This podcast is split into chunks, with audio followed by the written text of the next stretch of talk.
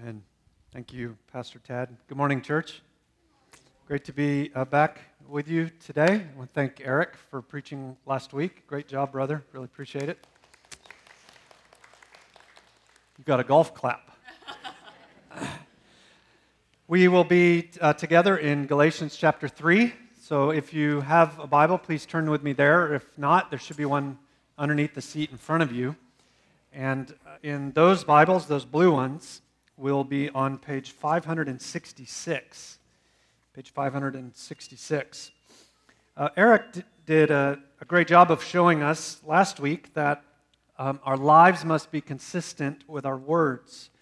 I'll come back to that and, and uh, speak to it in just a moment by way of review. Uh, but uh, last week, uh, Jill and I went uh, together to speak at a, a Latino congregation down by the fairgrounds called True Love Church. Many of you will remember roughly 18 months ago or so, um, Augustine Chacon came to a members' meeting and shared with us, and uh, we went and, and, worshiped with them. Really dear brother. They're going through uh, some very significant, important changes in the life of their church. So I'd encourage you to be praying for uh, true love as they uh, continue to follow Christ uh, together. Augustine's a great, a really great friend. So thank you for the, the privilege of being there to serve them, and Eric for, for uh, holding the word here for us. Um, by way of, of reminder or review, let's take a couple of minutes to consider where we've been thus far, because at this point in Galatians, we're, we're shifting to a new section. And so it'd be helpful to sort of orient us back where we started. In particular, if you're new with us, this hopefully will catch you up.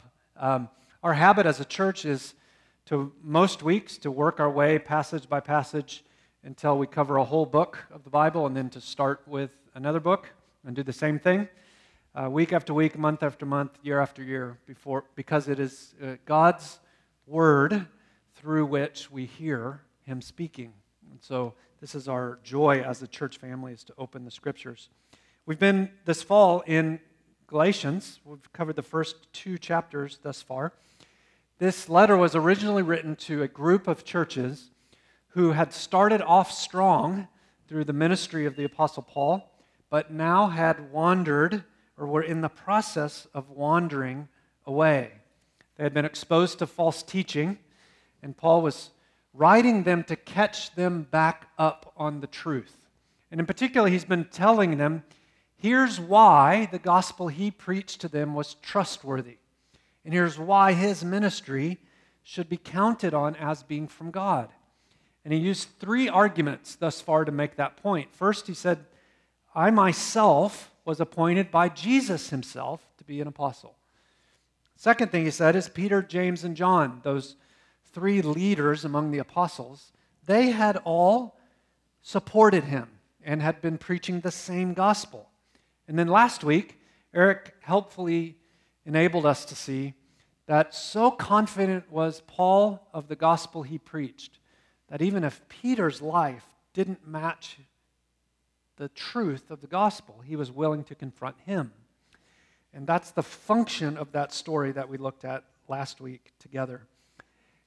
The chapter ends with what probably you only had a few minutes last week to consider just briefly is a rather complex paragraph at the end of chapter 2, but simply makes this point People are justified or declared right with God by faith in Christ alone. People are justified by faith in Christ alone. Now imagine with me that that paragraph serves as, as the hinge on a door. And just like the hinges hold up a door and enable it to open and shut, that paragraph, that assertion, that people are justified by faith in Christ alone. That swings us open into the next chapter, into the next section of what we'll spend the next few weeks together considering.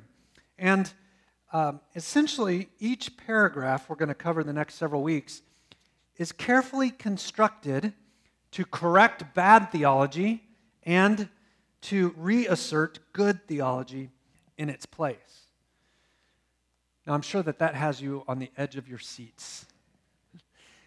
But all seriousness aside, it should.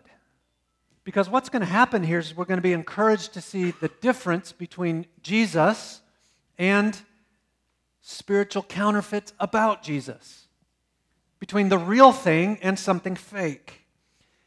And that should help all of us be reassured of our relationships with God, of what it takes to be right with Him. Our hope and prayer is that this would enable all of us to think more deeply together about what is true. Now, to be honest with you, this is, is this particular message, I'm even having a hard time saying this, uh, this particular sermon is not going to be simple. Um, it's going to be rather complex because the passage is. And so um, I hope that you'll uh, hang with me till the end and find some really applicable things here for us. Uh, before we read the passage, a couple of comments that may help us to understand what's happening in the passage itself. If you were attempting to persuade a friend of something important and true, then how would you go about that? You, for a minute, imagine a friend. Um, ho- hopefully, you have some. You're not really imagining.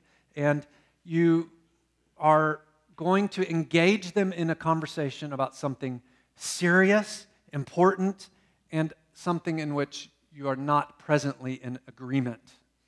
What tools would you use to try and convince them? Does the situation make sense? All right, some things you could do is you could appeal to logic or reason. You could tell a story. You could mount evidence and sort of piece by piece seek to lead them to a conclusion. You could, you could appeal to an outside expert and say, if this person is the expert and they know this, then shouldn't we also? These are all things you could rightly do to try to persuade someone about something that really matters. That's what Paul sets out to do in the third chapter of Galatians. He sets out to persuade the Christians in Galatia of the gospel he had told them originally. Now, this portion of the book of Galatians is is sort of the meat of the book. So imagine with me chapters 1 and 2 are the top bun, and chapters 5 and 6 are the bottom bun, and chapters 4 and 5, they're the, they're the meat of the argument. Or if you're vegetarian, they're the black bean burger of the argument. And therefore, they're the, they're the most dense part of the whole book. But they really form the core of what the book as a whole is all about. I am concerned that this hypothetical situation we've just put up of you've got a friend, you're trying to persuade them of something. I'm concerned that godly persuasion is becoming something of a lost art. Can you think of the last time a fellow Christian tried to persuade you of something in the scriptures that you at the time didn't receive. Can you think of the last time?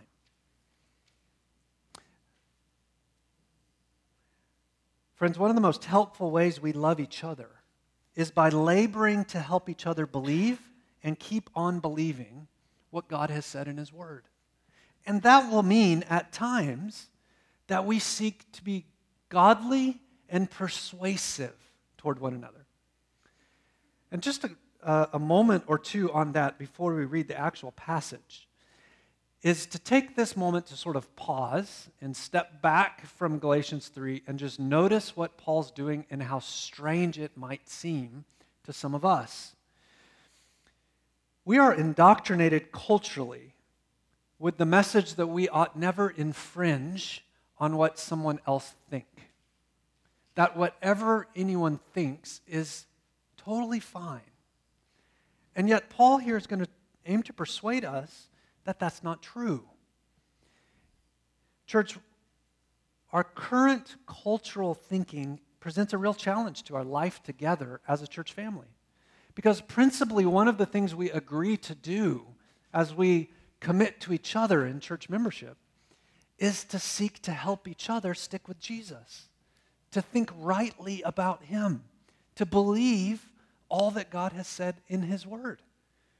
And that will at times mean we've got to try to convince each other. Right? When I was coming of age, the dominant worldview was something called postmodernism. And to put it very simply, postmodernism was the belief that science and progress had failed. And because they had failed, then truth didn't actually exist. It was a lost project. So everyone was free to do and to think whatever they wanted because there was no truth to actually be had. Now, if you're upwards of my age or older, I'll keep you guessing what that is. Postmodernism was what you grew up hearing. Postmodernism was obviously a test to Christianity. But the dominant worldview of, of people younger than me is far more corrosive to Christianity than postmodernism ever was. Theologians and sociologists argue today that many Americans, especially those of us who are 35 and younger, tend to see the world not through something called postmodernism, but rather through something called expressive individualism. Now, I realize all of you got up this morning hoping to hear these big uh, sociological words. No, nobody came for that. But hang with me for a minute, because I think this really is significant point to understanding the passage and how the passage makes sense to us today.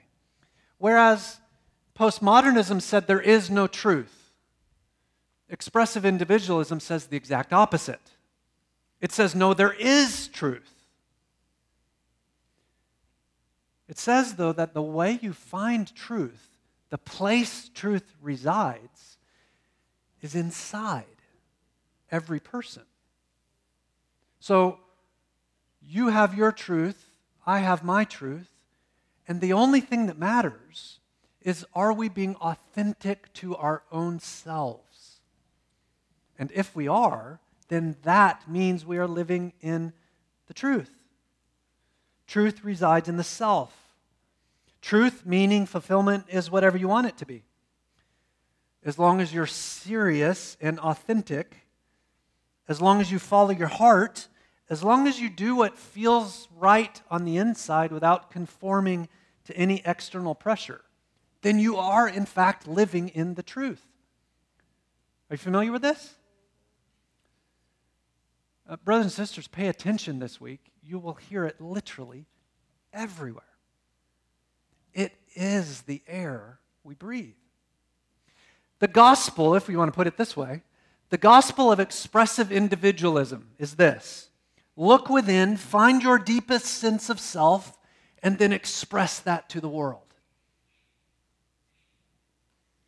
According to this view, the worst thing you could ever do is question or stifle your own desires because they are inherently good. Now, although there are obviously many differences between Christianity and expressive individualism, they do agree on one central point. And that's actually quite helpful to us as Christians.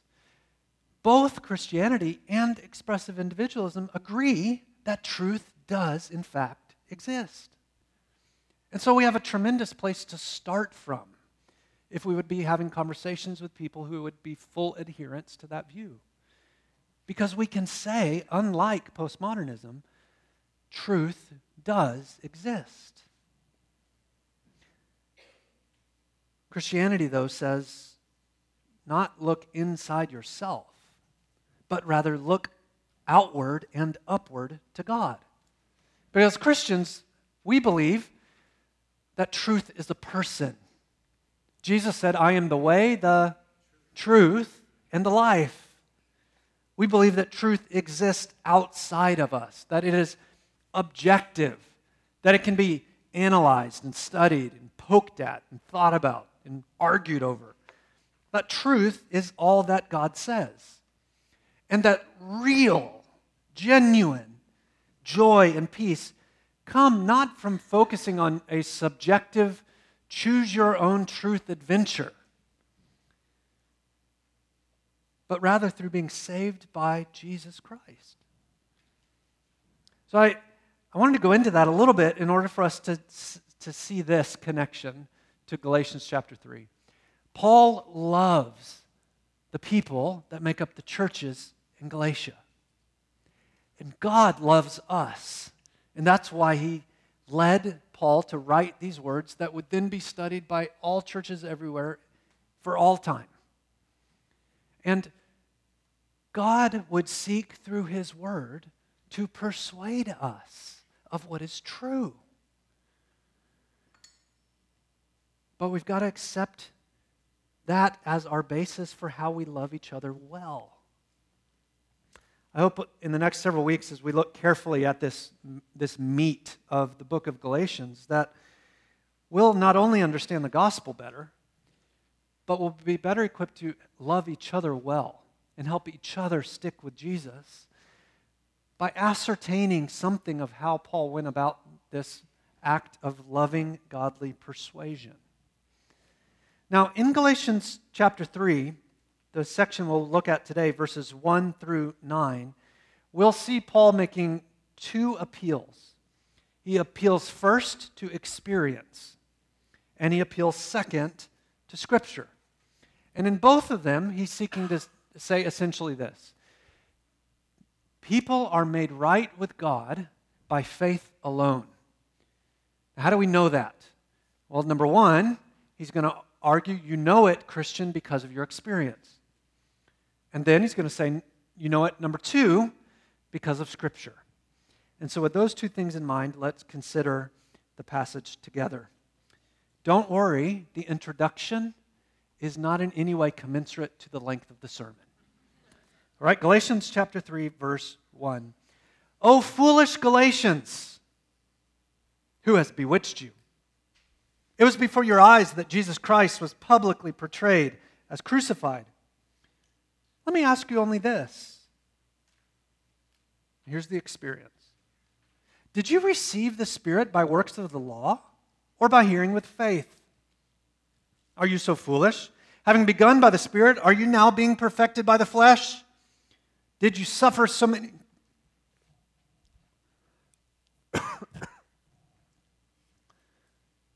I said suffer and then I had to cough, the irony.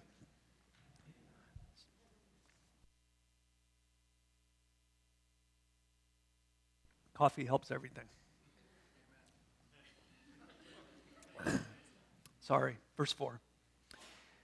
Did you suffer so many things in vain, if indeed it was in vain? Does he who supplies the Spirit to you and works miracles among you do so by works of the law or by hearing with faith? Just as Abraham believed God, and it was counted to him as righteousness. This new section of Galatians gets started with a bang. Oh, foolish Galatians, who has bewitched you? That is biblical language for this passage is rated R. It means exactly what it sounds like it means. As Paul thought of the Galatian Christians and how they were in the process of falling prey to the lie that someone must believe in Jesus and be circumcised in order to be saved. The only word he could rightly find was foolish. The false teachers had been teaching idiotic babble, and yet it had been effective at misleading these young Christians. And in a sense, this the false teacher's gospel of works had cast a spell over the people of God. Initially, through the faithful preaching of this apostle, the churches had been born, people had come to know Jesus Christ, they had believed, and yet now, ever so quickly, they were in the process of turning away. And so if you look at that paragraph carefully, what you'll see is there's a series of five rhetorical questions intending on undoing the false teaching by appealing to the experiences of the Galatian Christians. For time's sake, I just want to speak to one of them, one of the five. It's the first one. Look with me again at verse 2. Let me ask you only this Did you receive the Spirit by works of the law or by hearing with faith? Friend, verse 2 indicates that one way we know what's true is by remembering what God did when we first believed. Remembering what God did when we were converted. To use today's terminology, remembering what God did when we became Christians. It uses the phrase receiving the Spirit. Brothers and sisters, when God saved you, you received the Spirit. You didn't see the Spirit. He's a Spirit after all. You probably didn't audibly hear the Spirit. He doesn't normally talk like that. You may not have gotten goosebumps and had this warm, fuzzy, euphoric spiritual experience. Or maybe you did. Maybe you cried. Maybe you didn't. Maybe you felt nothing physical at all.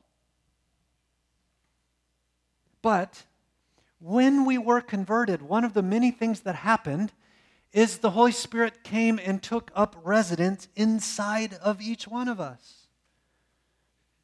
And the Spirit has been given a divine job description.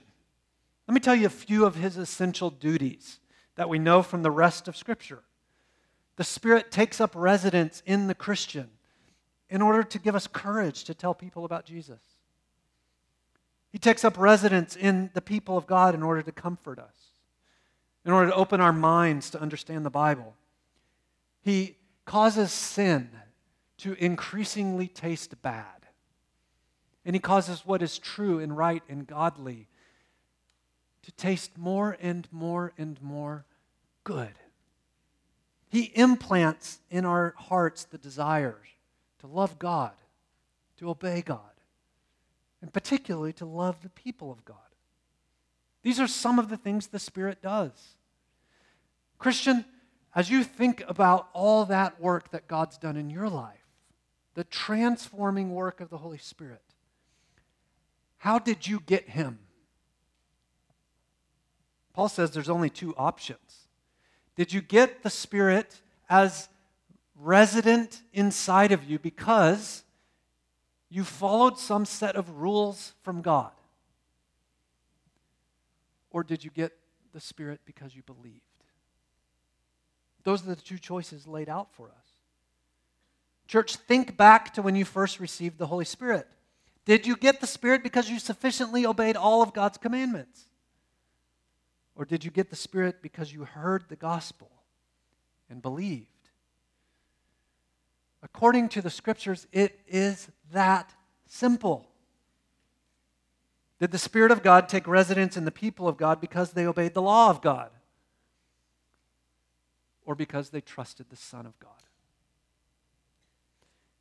Friends, the truth is that no one has ever received the Spirit because of merit.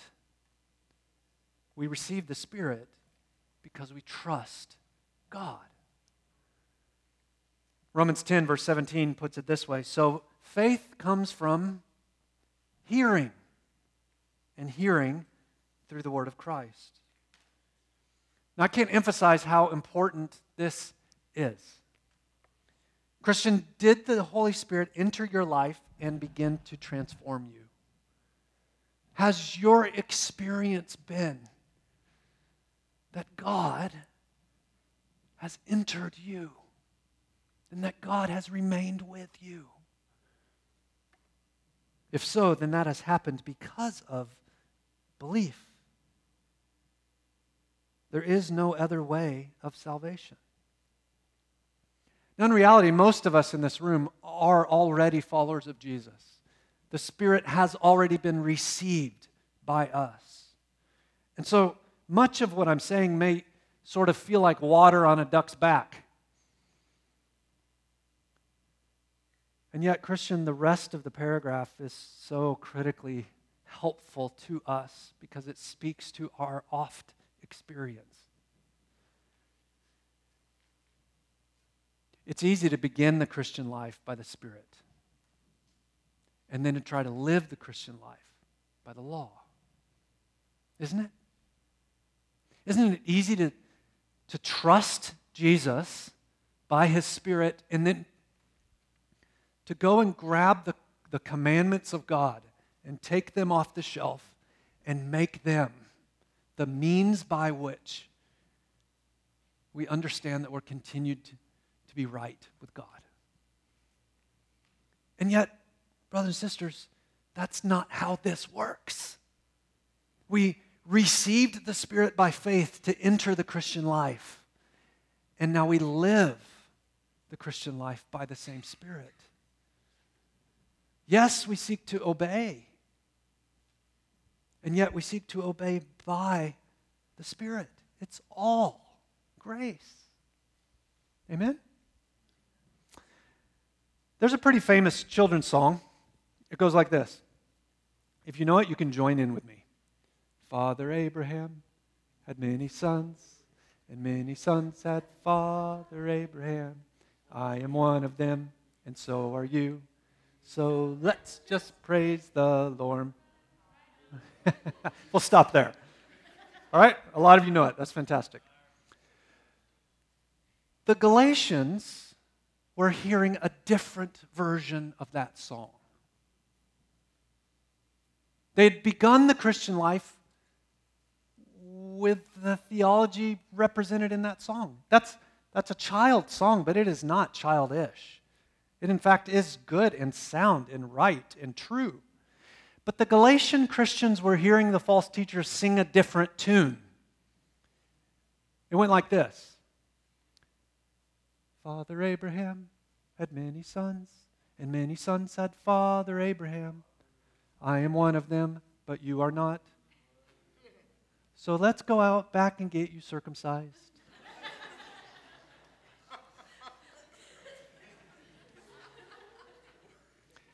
They were teaching that one cannot be made right with God apart from observance of the Old Testament law. That one had to believe in Jesus and follow the law, and then you could be a son of Abraham. And their slippage into believing that is what compelled Paul to write this stern paragraph. Friend, they had begun by the Spirit and were now being tempted to try and be perfected by the flesh.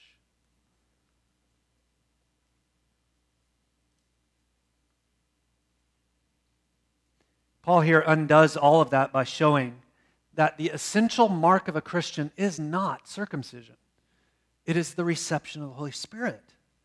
You see, what circumcision in the Old Testament had always pointed forward to, namely, the seed of Abraham would come fully and finally in Jesus Christ. And all the Old Testament law would be fulfilled in the man, Jesus such that circumcision is rendered no longer necessary, and observance of the civil and ceremonial laws no longer required, because they've all been completed in Christ. The shadow is gone because the substance is here. This is what Paul is persuading them of. Their experiences with God when they were saved, confirmed it.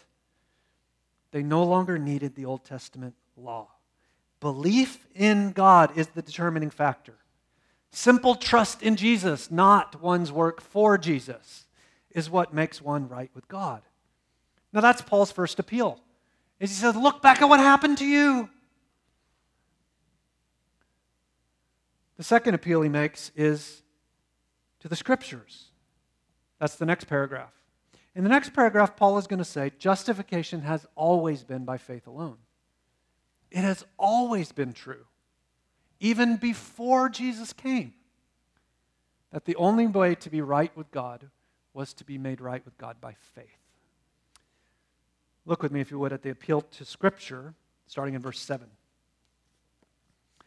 Know then that it is those of faith who are the sons of Abraham.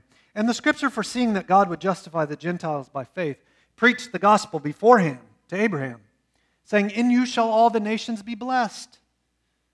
So then, those who are of faith are blessed along with Abraham, the man of faith. Now, I wish we could spend the entire day together talking about those three marvelous verses because they pull together a beautiful thread woven throughout the whole Bible that unites all the individual stories of Scripture into a beautiful tapestry of God's grace. But you have been laboring long with me already. Our time is short. So let me make just a few comments that are were designed to say to you this text is a mine full of gold. Would you get together with another brother or sister this week and study it together?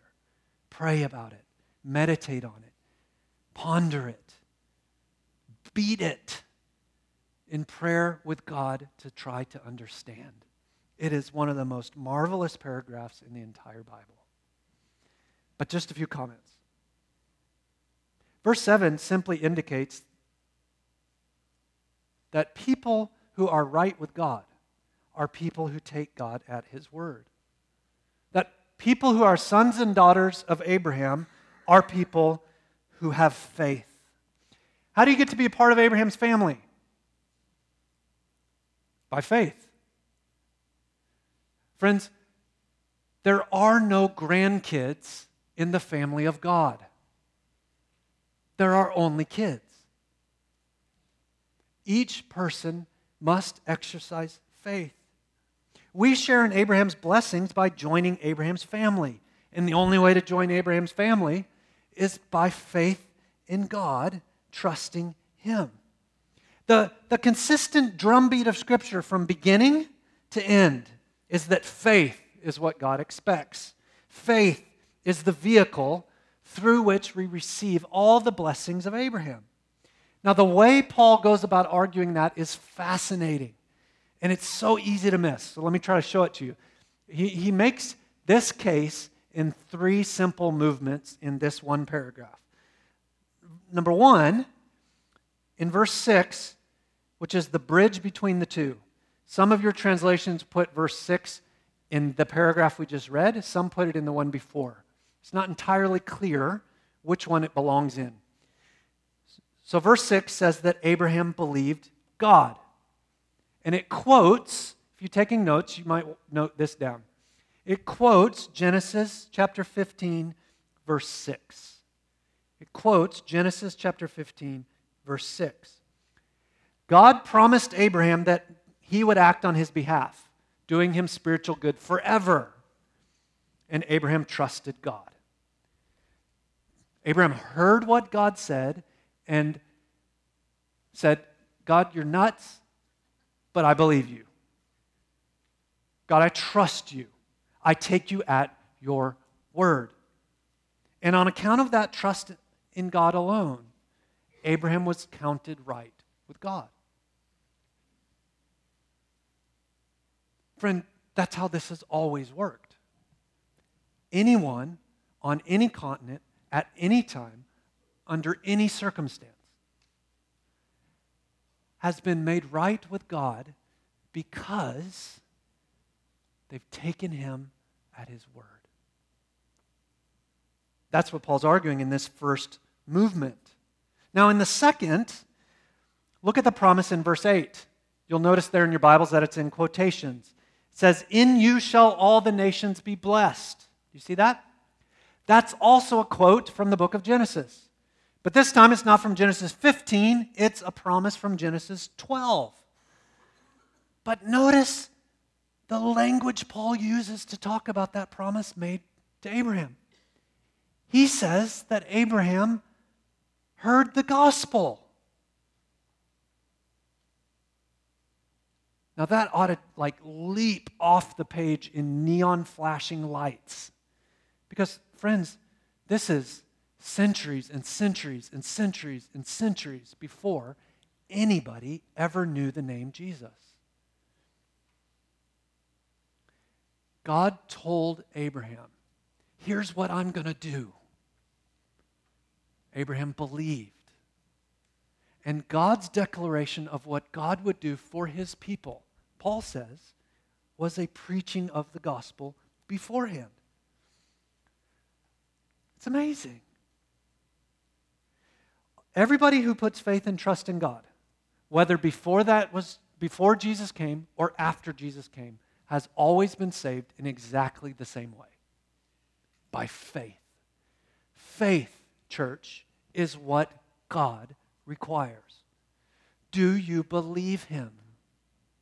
Do you take him at his word? If so, then you are justified. You have been made right with God. You are counted as a son or daughter of Abraham apart from your works. You believe God does everything else. Now, it's almost certain that the false teachers in Galatia were using Abraham as their prime example. It's almost 100% certain that they were arguing circumcision is required in order to be saved, and we know that because Abraham was circumcised. Because God told him that he should be and all his sons after him. Therefore, that's how we know it must be true. Now, the third movement of the passage is the m- most amazing one, and it's sort of between the lines. You, you, you got to understand why the first two movements in order to get the third. So, this is sort of like some theological jujitsu. Okay? Now, I struggled with math, but hang with me here, and I think you'll get it too. Genesis 15. That's the first passage quoted, right? And then, what was the second? Genesis 12. Now, based on Genesis 15 and Genesis 12, Abraham has already been counted right with God. But in Genesis 17, Abraham's told he and his followers must be circumcised. Does 15 come before 17? Does 12 come before 17?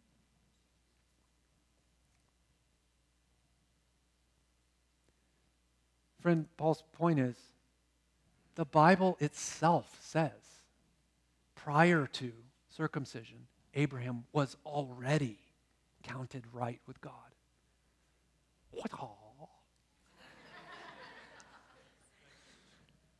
Abraham was right with God because of faith, not because of works.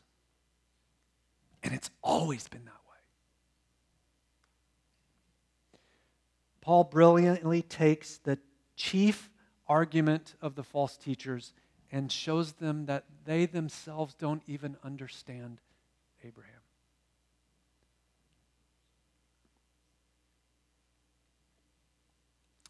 Christian, your reception of the Holy Spirit and the unified declaration of the Scriptures covering at least 3,000 years of history both testify that you are counted right with God by faith. What does God ask of you? He asks you to believe Him, to trust Him. And everything else flows out of what He gives you. Because you've chosen to trust Him. Now, does obedience matter? Do, Do the commands of God give us what's right and true? And should we follow any Old Testament command that is repeated or restated in the New Testament? Yes, absolutely. But, friends, those things flow out of a life of faith, they don't cause one to come about. Don't start the Christian life by the Spirit and then put the Spirit on the shelf and bring the law out and try to live by it. Having begun by the Spirit, continue by the Spirit. And when we find ourselves veering from that, believing that we are made right or stay right with God based on what we do, then, brothers and sisters, may we love each other enough to put the time in to try to use the Bible to persuade each other that that's not how this works. And, friend, if you're here today and you've never trusted God to count you as right with Him, what in the world are you waiting for? The essential message of the Bible is not what will you do for God. It is what God has done for you. Friend, there's all kinds of things in the Bible that even as a Christian longer than many of you have been alive, I'm still struggling to understand.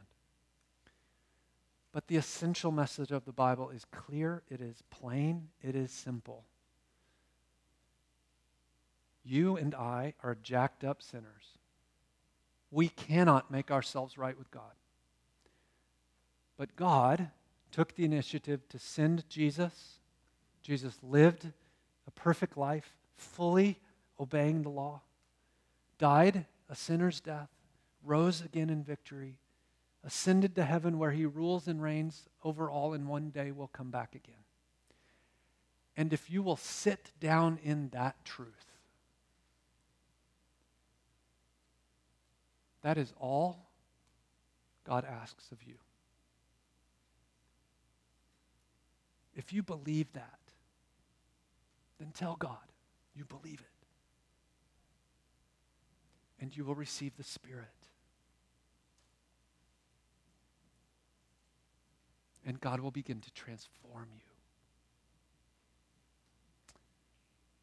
We'd love to talk with you more about that after the service in just a moment. But if you're ready, you can just respond to that gospel message now.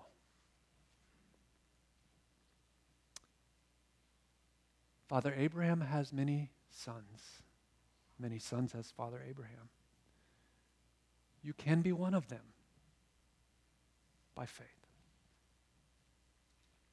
Let's pray. Father, we ask you to do your work now